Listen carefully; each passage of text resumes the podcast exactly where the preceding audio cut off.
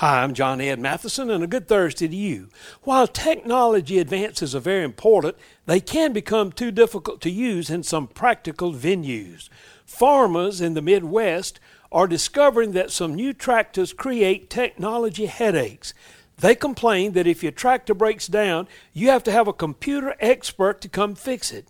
That's a problem if you're stuck in the field. Many are turning back to John Deere's popular Iron Horse series produced between 1977 and 1982. You have bidding wars for these old models.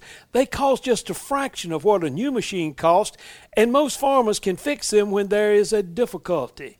They say they're looking for tractors that come without the irksome software. In the Midwest, technology is creating a hard road to hoe. Use technology when it's helpful, but it's not the answer to everything in life.